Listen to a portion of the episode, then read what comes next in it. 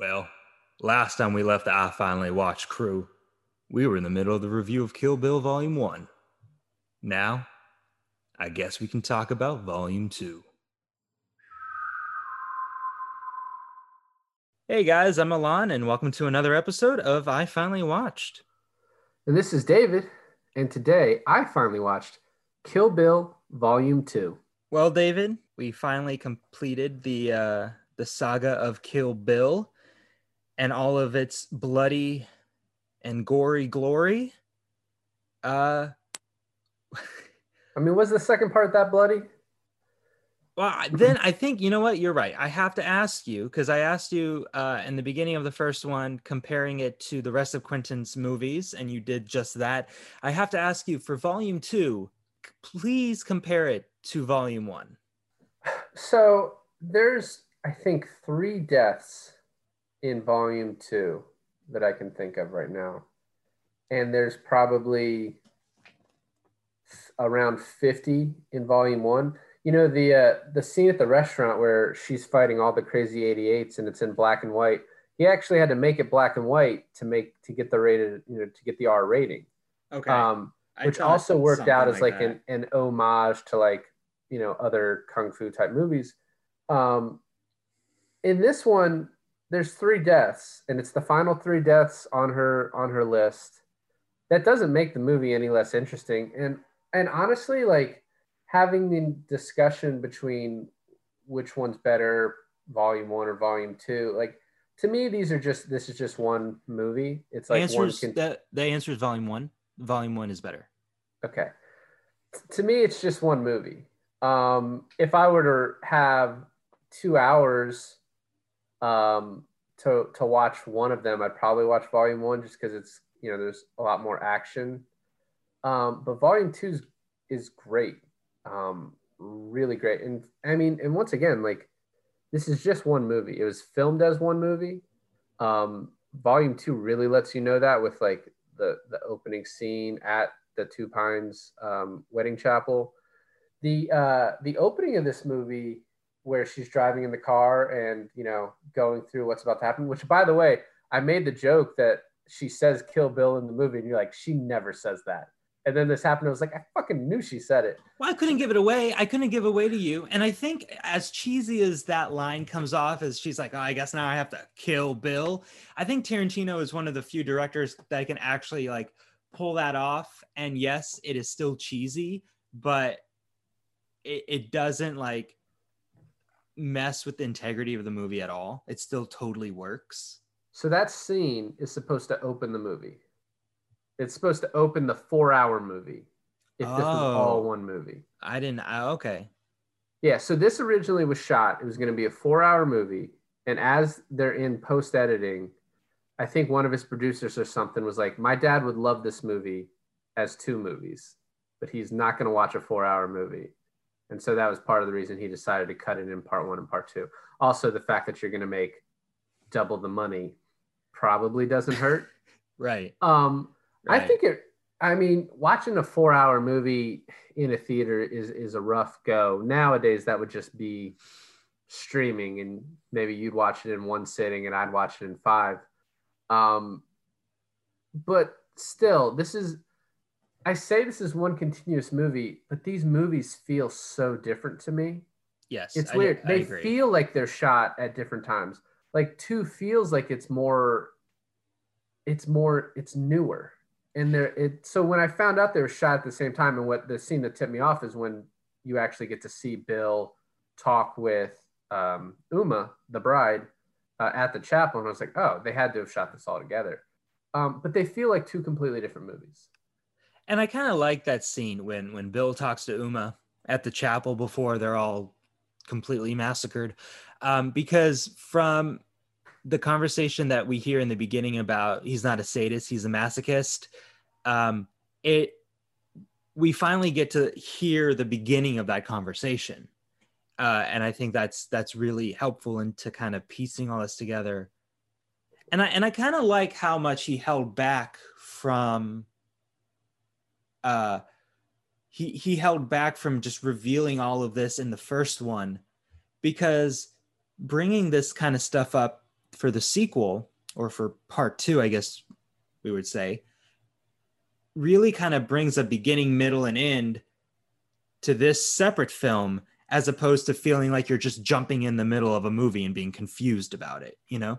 Right. And so the movie starts out with chapter six, Massacre at Two Pines, and you have the the narration of Uma explaining that, you know, this story has become a legend and depending on who tells it, it's different. But this wasn't a wedding, this was a wedding rehearsal. Which you get explained that the guy Uma's marrying like wants her to wear the dress and him wear the tux just so they get more bang for their buck because they had mm-hmm. to pay so much for it. Right. Um, and then you get to see Bill for the first time, played by David Carradine. Which, um, so do you know? Did you know who David Carradine was before this movie? I, I, I did. Like he looks familiar, but not by name. But I'm sure you're going to tell me a lot more about him right now. Not much. So he's he's in the kung fu movie, kung fu TV movie, kung fu TV show, which is I think I always just assume that's why he was brought in because this is Quentin Tarantino's kung fu movie. What's crazy is he first went to Warren Beatty to play Bill, and he was going to have Bill be like a more suave James Bond type character. Right. And Warren Beatty passed and said, you should pick David Carradine. And like, David Carradine is so fucking perfect as Bill that I couldn't imagine a single other person playing it. And obviously, the movie is probably adapted more around him as the character. But, you know, it, when we talked about part one, I said Uma is so great at Quentin Tarantino dialogue, but David Carradine as Bill. First of all, if I had to deal with someone in real life who talked that way, I'd I wouldn't be friends with them. Like I would, they wouldn't be in my life if I had to hear them tell stories that way. But he's so great in this movie, the way he talks, the way he tells stories, the way he does the dialogue. Like he's perfect what one of the things that I kind of like made sense to to me in my head is Kill Bill. The way the Viper Assassination Squad is handled, the way Bill is their handler, you know, reminded me a lot, pretty heavy hand- handedly about um, Charlie's Angels. If you were to look at it like the Vipers were the Angels, Uma, Lucy Liu, unironically. But um, well, Bud, we'll we'll get into Bud, Bud later. Bosley? well, yeah, Bud is kind of Bosley, but we can talk about Bud later. But definitely Bill as Charlie. Um, and then it's like, okay, Charlie's Angels, but everything is fucked. You know what I mean? Uh, right. And that the the chapel scene too, all in black and white because it matches the beginning uh, when it was in black and white. So obviously this whole thing was shot together. Uh, the dialogue is really great. You're kind of getting some. You don't really get that Bill's pissed at her, um, but you're getting that, you know, she was with Bill and she sort of just left, and now she's marrying this guy. Um, and I love that uh, he's Bill's like, oh, I love his hair, and she's like, you said you would be nice, and he goes, I promised I would try, which is hardly a promise at all. Right. Um, but you're right. I'll do my best. Uh, and then she introduces him as her father to everyone there. Okay. See, this is what I wanted to get into. What is exactly the relationship between Bill and the rest of the Vipers, excluding Bud, because we do learn that Bud is his brother. But does he have them as like these hot girls that he keeps around that are hired guns and killing people, and he gets like a percentage of the profit? Does he sleep with all of them? Is Uma Thurman the only one he slept with? Like what? And then is I it more like a father figure or a lover? Because I'm so confused. So I think Daryl Hannah is his sister as well. Really? Because she says, Hey, Bill, when Bud calls her, and he goes, No, it's your other brother. He may have said it's the other brother, but I thought he said it's your other brother. Oh, I thought he said the other brother.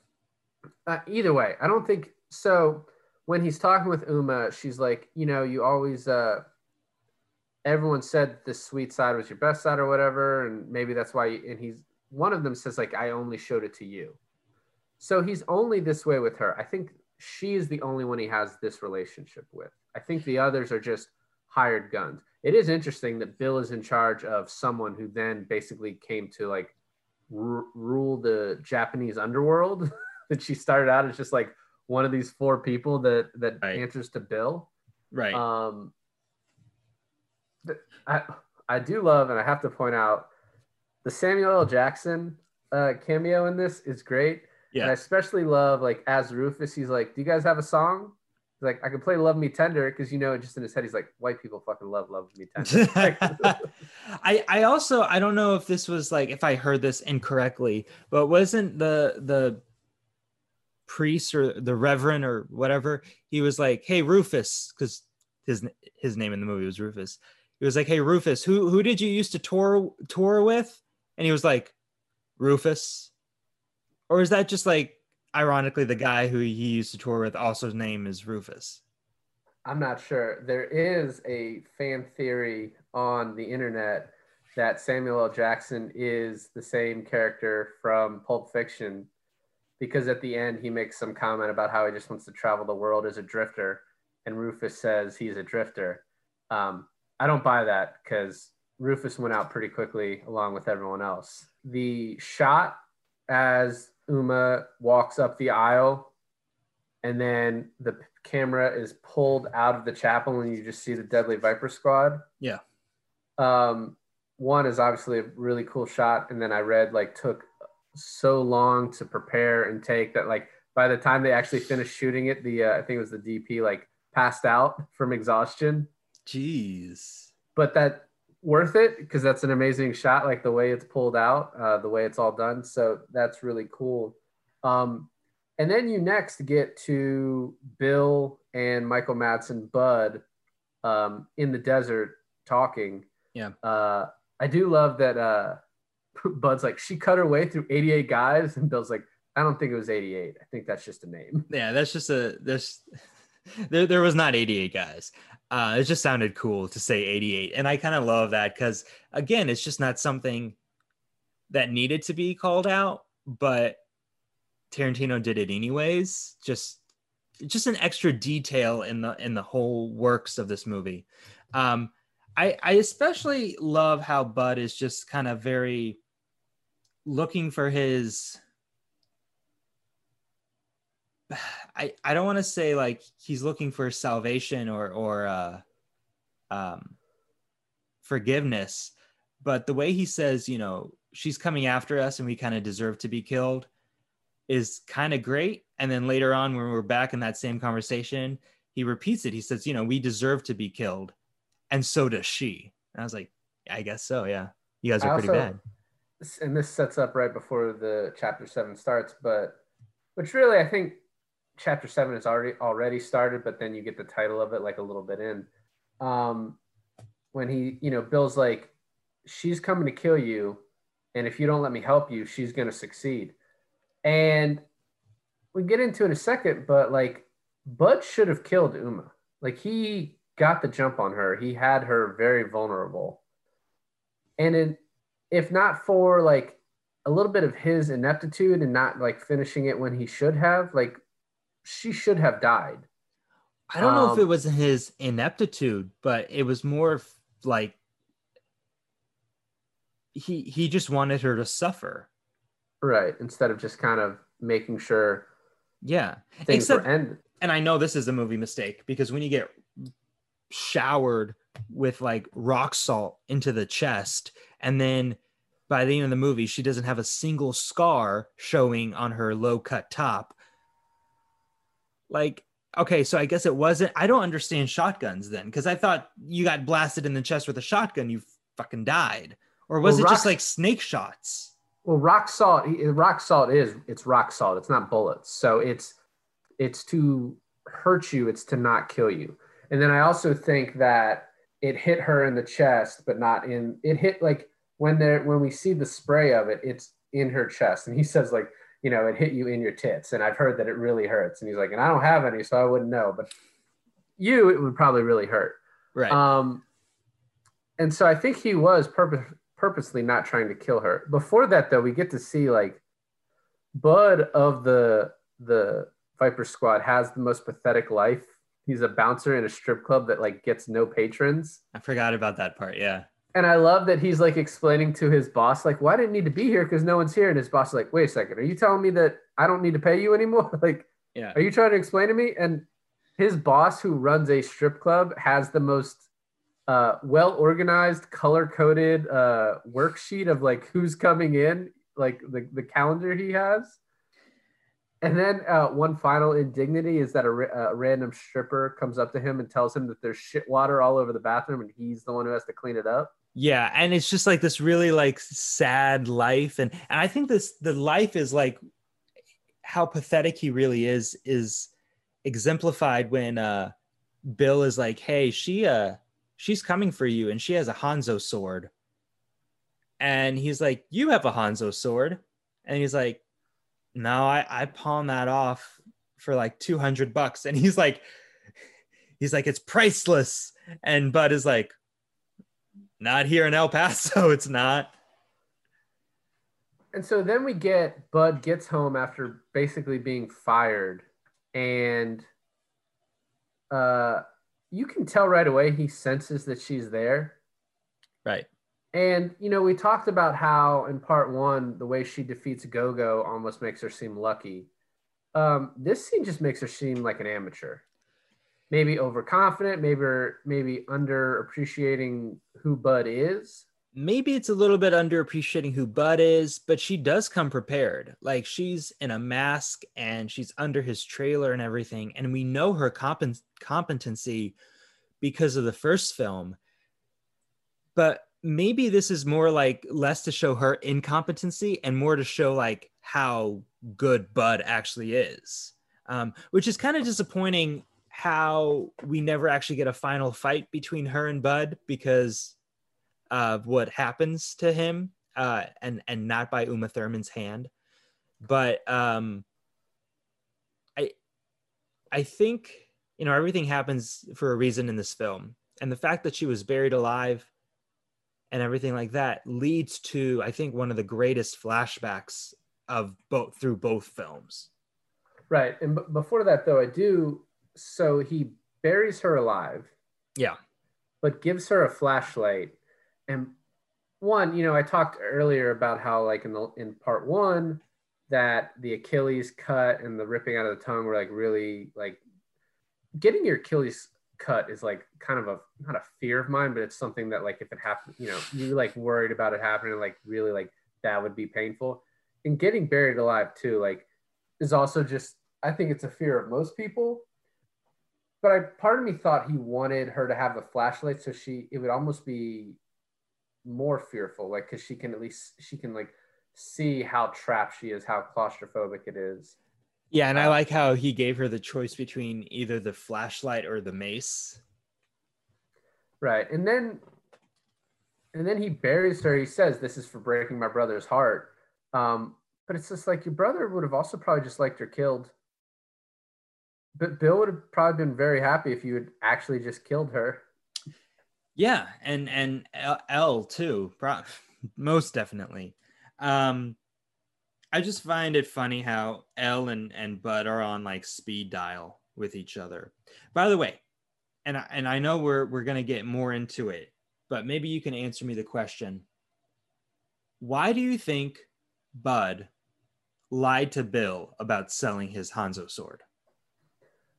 I think it's because he hates Bill. I think they, as he said, Bill's like, I know you hate me. I know we had a falling out.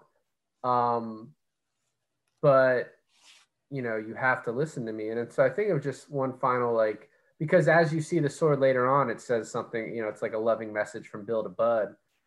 Um, so I think he just wanted to, uh, to hurt him. Uh, by the way, one last Bud story before we get to chapter eight, but uh, you know how the the club owner makes fun of Bud for wearing that hat and tells him, you know, Bud's like, well, the customers wear hats. And he's like, I'm not the customer's boss. I am your boss.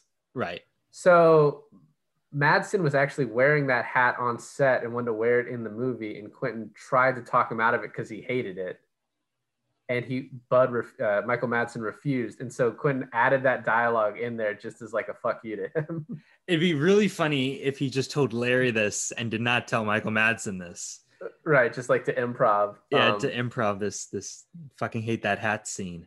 Um, okay, so sh- shall we get into chapter eight? Because I feel like chapter cruel, eight, the cruel tutelage of Pai Mei. the cruel tutelage of Pai Mei. I think it would have to be my favorite from here on out uh, scene from Volume Two. No, it, he's great. It's to me the funniest part of the funniest continuous part, definitely the funniest chapter of the two movies is just all of chapter eight, the Pai Mei part. Do you think having a long white bearded kung fu Asian guru is a little too on the nose? I mean, it's the same with like you said earlier, you couldn't see the strings, but you could feel the strings. He like this is over the top on purpose. And also, you know, we didn't talk about this in the first part, but like the first movie, part one is is a kung fu movie. Part two is more of like a western revenge tale. The whole thing together is a mis mismash mishmash of kung fu western revenge. Um, but this is like kind of the most like it's obviously the most like Asian inspired part of part two. I think the part that makes it funny to me is mostly just the beard flips that he continually does. Like every time he makes a point, he like grabs right. his beard and throws it. Right. Also, is he a thousand years old? Yes. Uh, what I thought was like kind of funny the, the way they said that out. The the story where Bill explains who Pai Mei is and about the, the massacre at the Shaolin Temple is great. It's like really great dialogue, really great delivery from Carradine. It's also like another example of where like really cool in a movie, but I would hate you in real life. Like just get to the point of what you're trying to tell me. Because right. the whole point of this is basically like don't be an asshole to Pai Mei because he'll rip your fucking heart out. Basically, what we just get from from Pai Mei and and you know, Bill drops Uma Thurman off to get trained by Pai Mei, and he hates like everything about her. He's notoriously hates Caucasians, Americans, and women, and Uma Thurman just so happens to be all three. And um, I I just love kind of like their growth together, but then you kind of finally understand, okay, this is how she becomes so good at what she does, which has to put you into question like, why did Bill hire her into the assassination squad in the first place if she was like mediocre? I mean, I guess she was good in her in her own right. He just sent her to Pai Mei to get better. I think compared to Pai Mei, everyone's mediocre, right? Like she's obviously very proficient in a couple of things, but to Pai Mei, that's that's meaningless, right? Like he's a thousand year old pseudo deity. Um, right. So, like to him, there we're all ants. I think the fact that he, after they fight, is like, "I'll take you on. You can be my student. We'll start tomorrow," means that his words are you're pathetic, but his thoughts are I can train you. Um, I love one the placement of this scene in between her getting put in the ground and her escaping the ground. Right. I love that how long it lasts. You know, this could be like a quick flashback to showing her learning the three inch punch, but no, it's like we marinate in it, we stay in it, we get like this whole scene. Um, up until the point of where she's eating rice and she's so hurt that she wants to start eating it just with her hands. And he's like are you a dog? Because i'll put your food on the ground and you can sleep outside. And basically like if you give up now because your hands hurt and you can't eat this rice with chopsticks you're going to give up when it really matters. And then immediately cuts back to her in the box. And i think you know obviously this scene was put here to give us backstory on how she learns the three inch punch and using that to get out of out of her you know alive burial. But i think it also sets up other things. Like you say we marinate in this just to get a full spec you know understanding of what of what happens in her her training. Yes the three inch punch is important but i think there's other plot points that happen later on in the movie that refer to other things back to this that really like really connect it and connect it really well No, absolutely. You you think you're being put in here to learn how she learned the three inch punch, how she learned to be like the probably the deadliest of the of the the Viper Assassin Club. Um, I do I, I love when he does the three inch punch and just completely obliterates the the wood in front of him. He's like, "Can you do that?" And she's like, "I can, just not that close." And he's like, "Then that means you can't do it." did you notice? Uh, I just read this. Did you notice the boots that she was wearing in the coffin? No. And the blade that she pulls out of the boots. Those boots were the ones, the same ones Michael Madsen was wearing in Reservoir Dogs, and the straight edge blade that she cuts her ropes with are the ones that he used to cut off the cop's ear. Yeah, it was like a, a straight straight razor, right? Right. Yeah. Oh, that's cool. When she gets out of the box, she makes her way up um, out of the ground. She heads to like a diner, and presumably she gets kind of like hydrated and cleaned up from there. I love when she's walking toward the diner and just the dust just is like periodically flying off of her with no sound whatsoever, just the guy in the diner just staring at her as she's doing it. Yeah, it's one of the funny. It's like one of the most purposely funny scenes in the movie. Um, I like how that entire thing is happening. The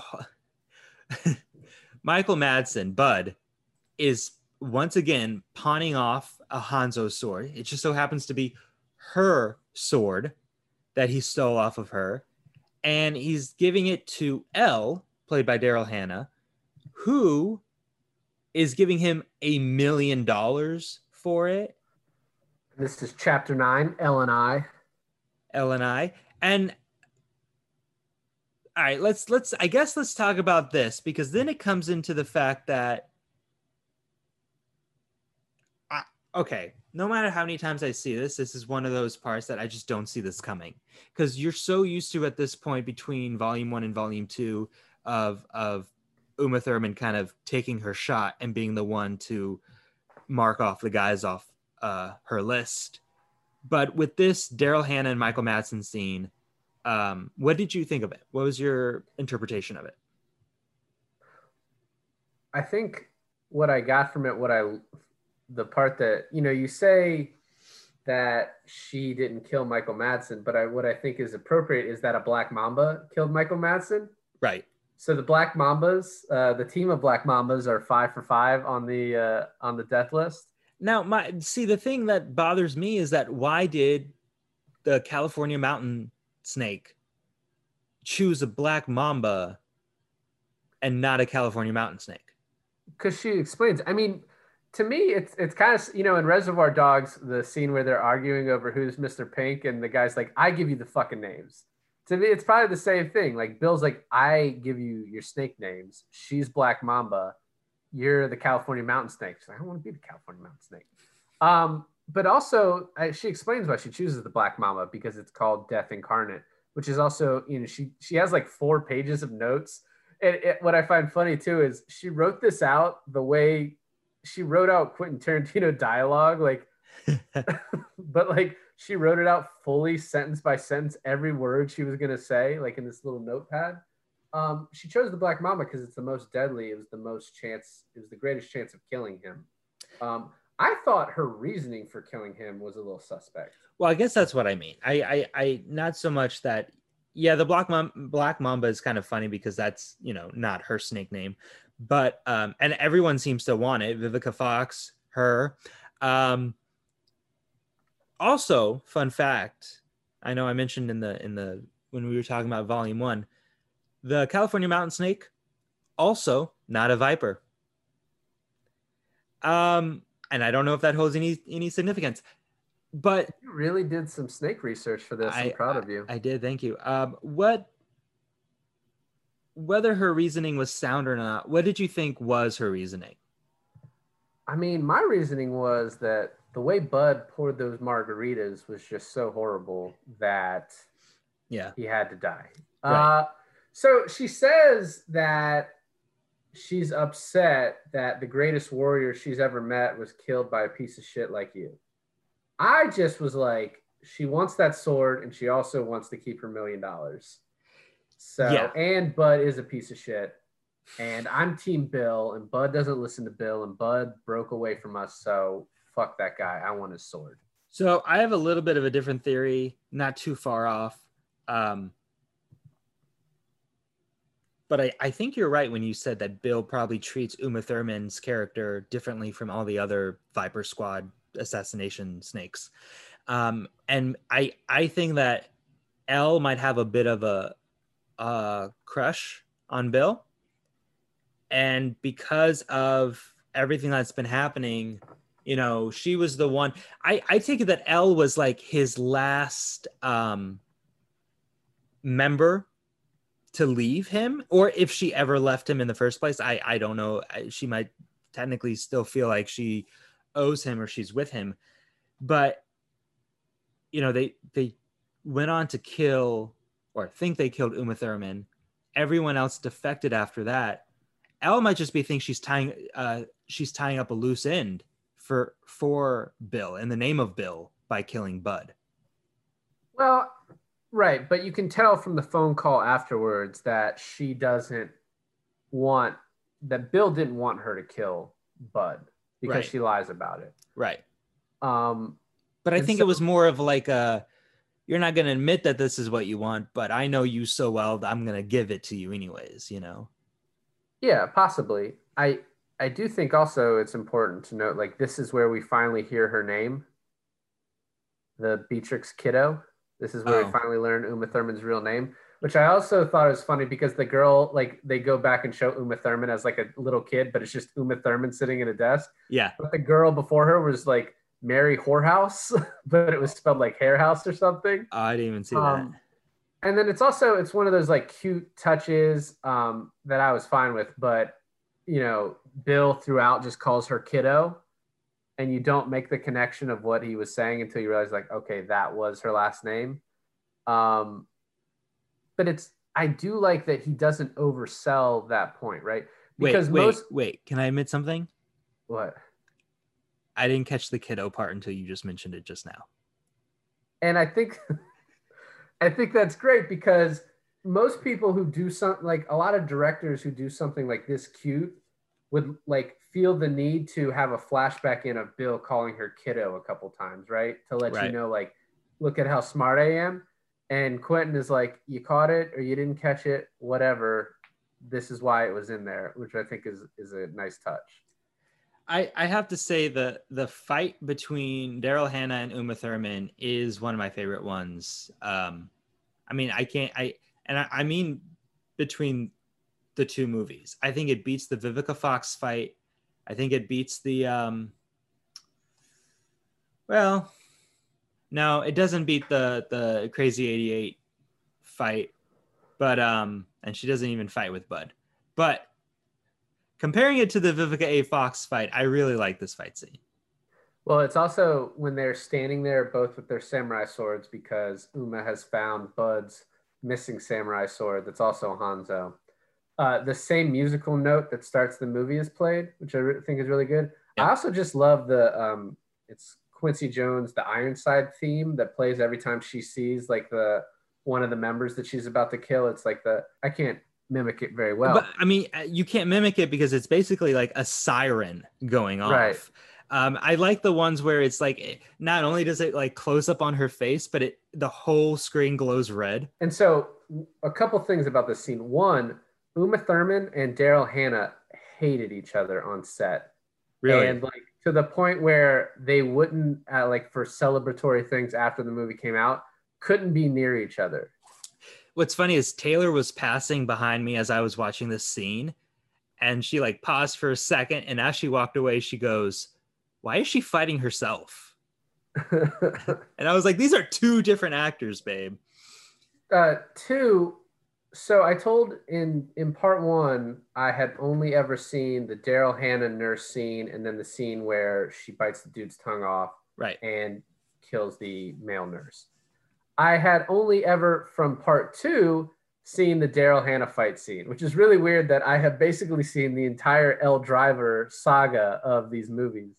Um, I said that like Achilles things, injuries really bother me, and um, buried alive really bothers me. eyeballs pulled out really fucking bothers me. So the thing with her eye, I love how we get the little bit of a backstory that she was also being trained by Pai Mei. And he just ripped her fucking eye out. And yeah, and he they just could not get along. He ripped her eye out, and I guess she quit being his pupil from there. Huh, pupil, get it? Um, right. from there. But the the thing that I love too, and, and this is what I meant by like little bits of uh this is what I meant by like little bits of backstory being sprinkled throughout and then being relevant later, is with Pai Mei uh pulling her eye out. And then Uma Thurman pulling Elle Driver's other eye out. You know she learned that from from Pai Mei. Right. Well, and you also see it in the in the first movie. She pulls out one of the crazy 88's eyes. That's right. Yeah. Um, and then you see that she killed Pai Mei. Uh, Elle Driver killed Pai Mei by poisoning his fish heads. You've killed a dude that's like over a thousand years old. Um, and you can tell. So the only way we get that Uma actually likes Pai Mei and like that they had a great relationship in the end is how pissed she gets at Elle and I love that uh, Elle's like, I'm killing you with your sword, which in the future will be my sword. She's like, bitch, you don't have a future. Yeah. Um, I mean, it's so great. And then they they do this like clash thing. And then in like a matter of seconds, it's over with the eye pull.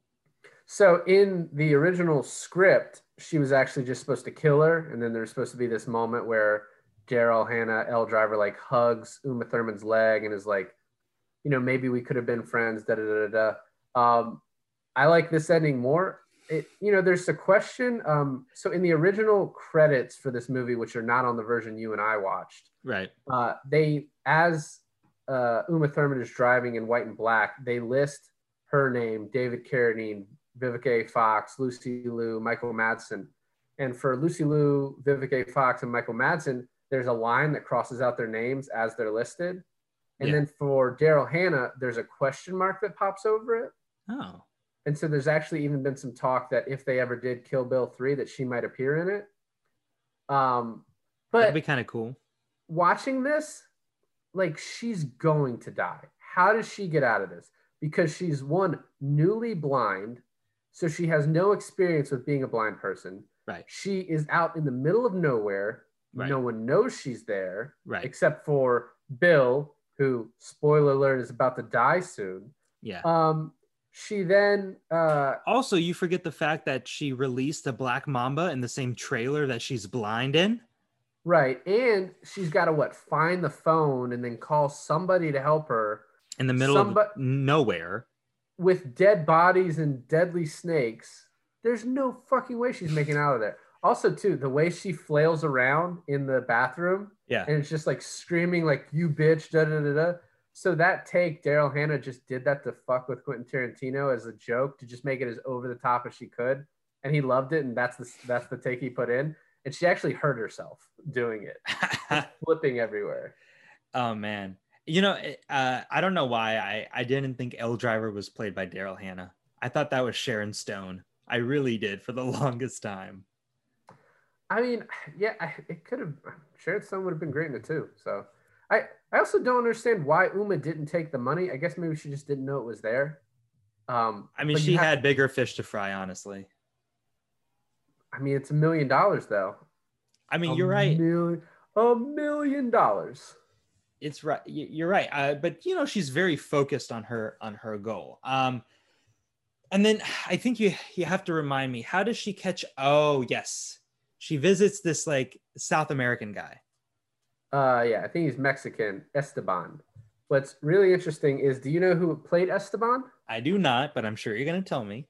Michael Parks, who played the sheriff in part one. Really? It's, it's the same guy. Is it meant to be the same guy? So originally, Ricardo Montalban, who I don't know if you know who that is, but I, I know who that is, no, was supposed to play Esteban and he w- couldn't make a table read for the part. So Michael Parks just did the table read, and Quentin Tarantino was like, "You're so impressed by him, he fired Ricardo." Wow. Which is like, hey, don't miss table reads, I guess. Um, I guess not. Um, Esteban, the Esteban scene is probably my least favorite in all four hours and 15 minutes of this saga. it's just kind of boring. Well, it just doesn't, it doesn't, I don't think it's necessary. I guess you get a little bit, uh, I mean, all you get from it is Bill has loved Blonde since he was a little kid. Um, Bill would want you to know where he is because I guess he would either want you to get your revenge or he'd want to apologize. I don't know. Um, so I guess you're trying to get that information out of there. Uh, interestingly enough, so that was shot in a real whorehouse. Those are real prostitutes.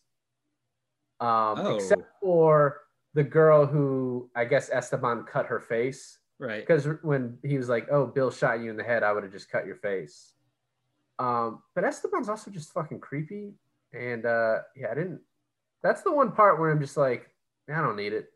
I- yeah I, I i didn't think it was like i mean the only okay so first of all can you do you find any more meaning in cutting your face and that whole like that's his insignia like is there anything to look into that or is that just a, a detail I think it's just the like I would have just left my mark on you, and then you get to see one of the prostitutes that he did that to.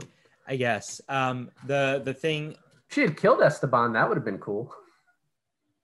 yes. However the cool thing that did come out of that scene that i think is the coolest scene or thing is that when he comments on the car that she drove to get up there and she looks at him dead in the eye and goes yeah well my pussy wagon broke down on me. I was like okay that's a good reference back to like the the infamous car you know It also it also just makes you believe that like everyone knows what's going on. Like Bill knew what was going on, and somehow Esteban is following this saga too. Well, she had to choose the most like conspicuous car. Inconspicuous? No, conspicuous. Um, eh, like that was ever made, and I mean to to get you become notorious just for that. And then that leads to chapter 10, the face to face with Bill, which I guess had already started with the Esteban stuff, but we'll move past it. Um, when you first saw this, was it, I guess you know that the daughter's going to be there, but it was still kind of, I guess the way they did it was a little bit shocking that like Bill is just a dad, just like raising this little girl. Yeah. But no, no, the- no, no. the- But I didn't know when. I didn't know she was gonna go through the door and like boom, she's there. You know. and you're dead, mommy, so die. And then Uma does like the that that, that whole part is great because it's just like similar to the Vivica A. Fox scene. Once there's a kid involved, it's like everyone knows everything's paused. Like we'll kill each other later, but we're, we're professionals. And then also, this is our daughter in this scenario, so like clearly, we're gonna take a, a pause. Yeah, and much in the same way that her like, you know, she she was she wakes up from the coma, and her heart is beating really really fast. Um, she she slows it down so that the EKG level, you know, is the same, and she you know plays possum like I said. She kind of does this with this with her daughter. She's like, all right, I'm a I'm a fun mom pretending to be shot by a Nerf gun now, you know. Right, and then that leads to uh, you know Bill makes them sandwiches, and um, he's also licking his finger each time he like Yeah, and he's cutting off way too much of the crust. That's yeah, it's wasteful. Um, but I mean, maybe that's the way his his BB likes it. Uh, I do like you know the fish story explaining like, oh, she figured out you know once you squash that fish, like you can't take it back. And then he just tells her like, hey, I shot your mom in the head, um, and I was mad about it, uh, and I regretted it immediately, and uh, you know, uh, and then it's just like I love I love that Quentin's got to get in like, oh, what does this little girl want to watch to go to bed? Shogun Assassin, Yeah. which honestly looks like a pretty badass movie. I, um, and I think that's kind of the point of why he does this is he just wants to bring to the forefront things he loves, and like maybe other people will then learn to love it. But that that I looked it up afterwards. I was like, that does look like a cool fucking movie. um, I like when they uh, when they have that talk. You know, once once the little girl goes to bed, and they have that talk, and she makes a run for the sword, and he just like shoots the fruit like with such accuracy to make sure the bullet doesn't just like go through the fruit and kill her. It just like kind of explodes. Well, and first she's like, shoots the TV. "Oh, does she, does he shoot the TV?" He I shoots guess I, the TV, and she bla- follows back, and then he's like, "Hey, watch it!" and then shoots the fruit so it explodes on her. okay, that makes sense. Yeah, yeah, yeah. And uh, she's just kind of like, "Oh, Bill," as she like wipes off the fruit from her like face. She's like annoyed, but also kind of like, "Shit, you got me," sort of thing, you know? It's almost if you didn't know any better and didn't know that this movie has to end with her killing Bill, that she was like gonna forgive him, and like they were gonna like get past it and like raise a family together. Like the way she acts around him. Yeah, no, he's dead. He's totally dead. No, but you're right. I mean, there's this, and then maybe you want to explain to me why there was a need to add a uh, a truth serum into the He mix. just apparently he's a scientist and he just has access to not just a truth serum, but his own truth serum that is way more powerful and accurate than your everyday truth serum. Um, I don't think it was necessary, but it was it was kind it was kind of funny in him just shooting her with a dart, and then she's about to pull it out, and he's like, "I'll hit you in your fucking cheek if you touch that dart." like, leave it in. Um, what did you think of his uh, Clark Kent, Superman, Spider Man analogy? I, I loved it. I remember loving it the first time I, I saw this movie and I heard him say it. I completely and utterly agree that Peter Parker, you know, that that Spider-Man is Peter Parker's alias, but Clark Kent is Superman and not the other way around. I've always I've always thought that. I've always agreed with that. I mean, yeah, obviously I brought it up because I thought it was great too, um, and it does make sense. Um, and I How do you how do you think that compared with him though exactly? no, I think it compared with her. He was saying that, you know, she was like, "What? Am I a superhero?" He's like, "No, but you're an assassin. You're not a mommy. You're not a regular person that puts on the costume of an assassin. You're just an assassin who is trying to put on the costume of a regular person." And I also think that analogy is good for another reason is the fact that we don't know her name for like the longest time between these two films. And you know, I think she's most famously credited as the bride. But then she also has the alias of Black Mamba. She also has the alias of what was that name when she was first her fake name when she was getting married? Oh, Arlene Machiavelli. Arlene Machiavelli. And then she was even buried in a different gravestone with someone else's name. You know, she she lives with all these identities that I think that Superman metaphor is like not really even saying, you know, this is who you are, not these people, but really kind of like an existential crisis like who who are you really, you know? Right, and also another callback to one of his other movies. He uh, he says, you know, if you if you move again, I'll shoot you in the kneecap, which I heard is the most painful place to be shot. Right. And in Reservoir Dogs, he says, oh, he got shot in the duck in the gut. That's the most painful place except the kneecap. Yeah, but I even think we can go even a step further. In in Pulp Fiction, doesn't uh the guy who took uh Bruce Willis and Marsellus Wallace down to the like his sex dungeon basement also get shot in the kneecap? Uh, I think so, Yeah, like a lot of people in Tarantino movies get shot in the kneecap. but I just mean continuing the line of like you uh, saying that the kneecap is the worst place in the world to get shot is kind of funny. You know how you were saying like the conversation between Uma Thurman and, and Vivica Fox was like your favorite part of that scene in the kitchen? Right. how they plan out this entire like fight at the you know full moon at the baseball diamond Uh huh. it it kind of bookends the movie that way again between the conversation that her and bill have Right. But I do want to say before that, really quickly, the Lisa Wong flashback. Um, I love only for just the comedic moment of her telling her, please look at the please look at the pregnancy test. And she's like, Okay. I don't know what the fuck this means. And she's like, Well, the box is right there. Read the box. And she starts reading it like really slowly. And she's like, blue means I'm pregnant. She's like, I can fucking read it myself. Like, and then she just slowly gets up and like, congratulations. Yeah, I oh my god. I forgot about that. But yeah, it's uh it's I guess what's that there for? Just to give reasoning that like that's why she defected because she found out she was pregnant. Yeah, I mean, she could have told you that story, but instead, he drops in this two minute scene of another kind of cool fight and a very comedic moment that I think is just like this is it's also that's that flashback gets them outside for the final battle, which you know you don't have to have some weird them walking out there. It's like the flashback starts with them on the couch and then when the flashback ends, they're already outside, which is like it's a smart decision. Also, back to the Lisa Wong uh, flashback, real quick, is the um the only reason she's alive is because she dropped the pregnancy test and she bent down to pick it up. Right.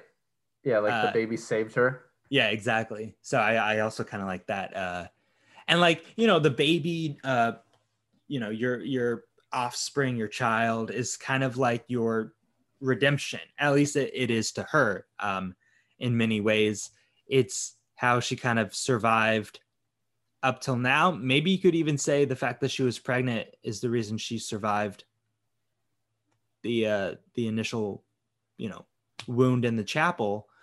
But it's also her like chance at redemption after this is all over. Right. And then so what did you think of the final fight scene?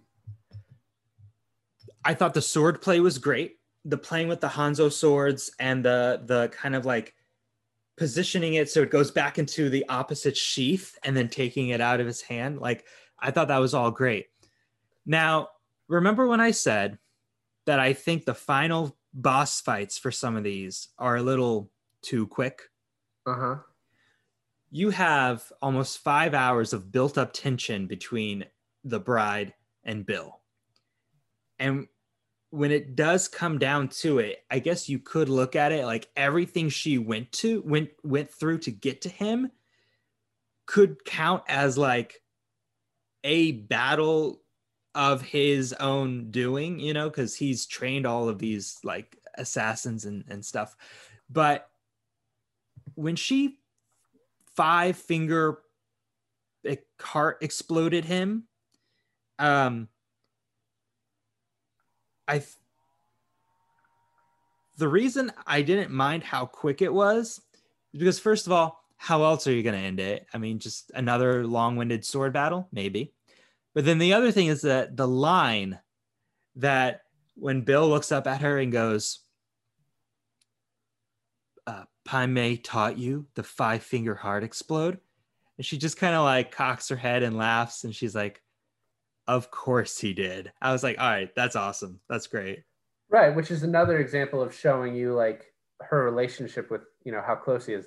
So originally, you know, Bill describes this fight under the moonlight. Uh, right. So that was the original ending.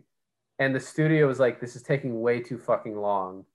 You need to end it quicker. We can't afford that scene. And so this is then what happened which is also very similar to the fact that there was this Vivica A. Fox fight scene in the moonlight on the baseball diamond that didn't happen either. I, I love how Bill does describe like, oh, we can fight in the moonlight, or you know, if we want to be old school, and you know how I love to be old school, we could uh, do it at sunrise. Um, and you get all this big buildup, and then I actually I, I love the way it, it, the quick ending because it is like one that David Carradine looks like he's maybe close to 70 years old.